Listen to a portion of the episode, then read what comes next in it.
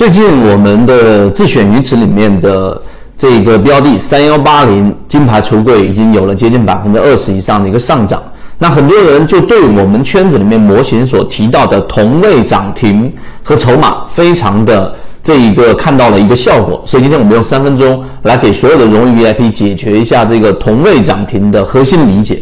首先，我们先知道，在交易市场当中有很多的技术形态和很多的技术流派，但实际上呢，在交易过程当中，真正的本质也就是那一些。例如说，我们要看的一定是股价，一定是成交量，一定是我们所说的常规均线做平滑处理等等。另外，我们所说的筹码等。那技术形态当中呢，又有分支很多种、上百种这种技术形态，所以。大家就会在里面绕来绕去，走不出来。而实际上，我们圈子通过最早期的七幺二超华科技，到后续一直给大家延续看到的实战的最真结真实结果，就是同位涨停对于一个标的是非常重要的。那么今天同位涨停，我们首先要定有几个很清晰的认识。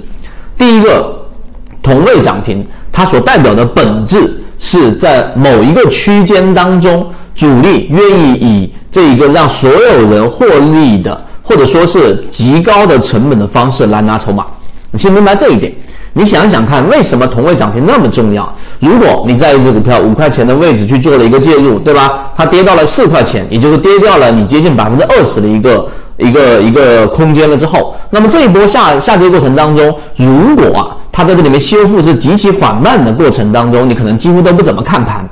但是呢，如果当第一天出现涨停的时候，你可能下班了，你可能休息了，然后呢，你回头一看，哎，我的股票涨停了，甚至我已经平本了，甚至我小有盈利了。那么这种情况之下，你先想一想，是不是在第二天开盘，如果有一个冲高回落，你终于可以离场了，你终于可以脱身了，这种时候是不是你可以就把股票给卖掉了？这就是主力收集筹码的第一种状态。那么第二个，如果你是另外一种人，我认为我的股票会继续上涨，我之前的逻辑终于得到了验证，市场终于给我了利润。那好，结果呢？这个涨停之后冲高回落，然后又把前面的这一个可能百分之十五左右的上涨全部都吃回去，或者吃回去一大半，你又由盈转亏。这种情况之下，所有人都会有一种后悔心理。那么，因此，当它再出现第二次涨停的时候，也就是出现了我们所说的同位涨停，那么第二批人，你可以把视频停下来问一下自己，你会不会卖掉？那这种情况之下，大部分散户又把股票给卖掉了。所以呢，当一个标的你要分区域，如果不分区域的技术分析形态，那全部都是无效的，都是耍流氓。那么我们所说的是中低位上方筹码已经筹码峰大部分释放转移到下方的这种情况之下的，可以参看二零一九年我们说的七幺二跟超华科技等等，以及现在我们所提到的金牌橱柜。那么那这样的一个标的呢，他们就会在同位涨停上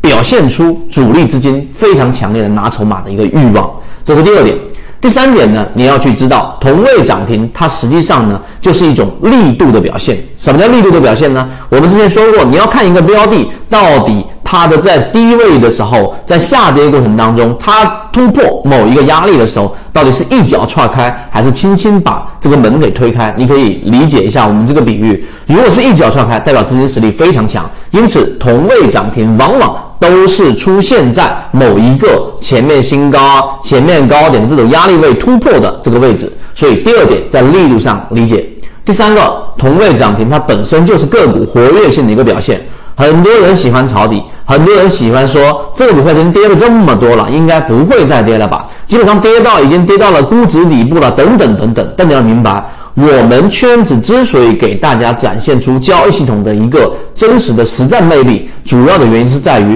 它能够尽可能的靠近起爆点。所以同位涨停是一只标的活跃的一个特征。如果没有同位涨停，它可能也会上涨。但是如果是一年、是两年、是三年，你拿不拿得住呢？这就是一个巨大的问题了。因此，同位涨停第三个特点就它本身代表着个股的一个活跃性。以上就是关于同位涨停的一个理解。当然，我们做一个小的一个补充：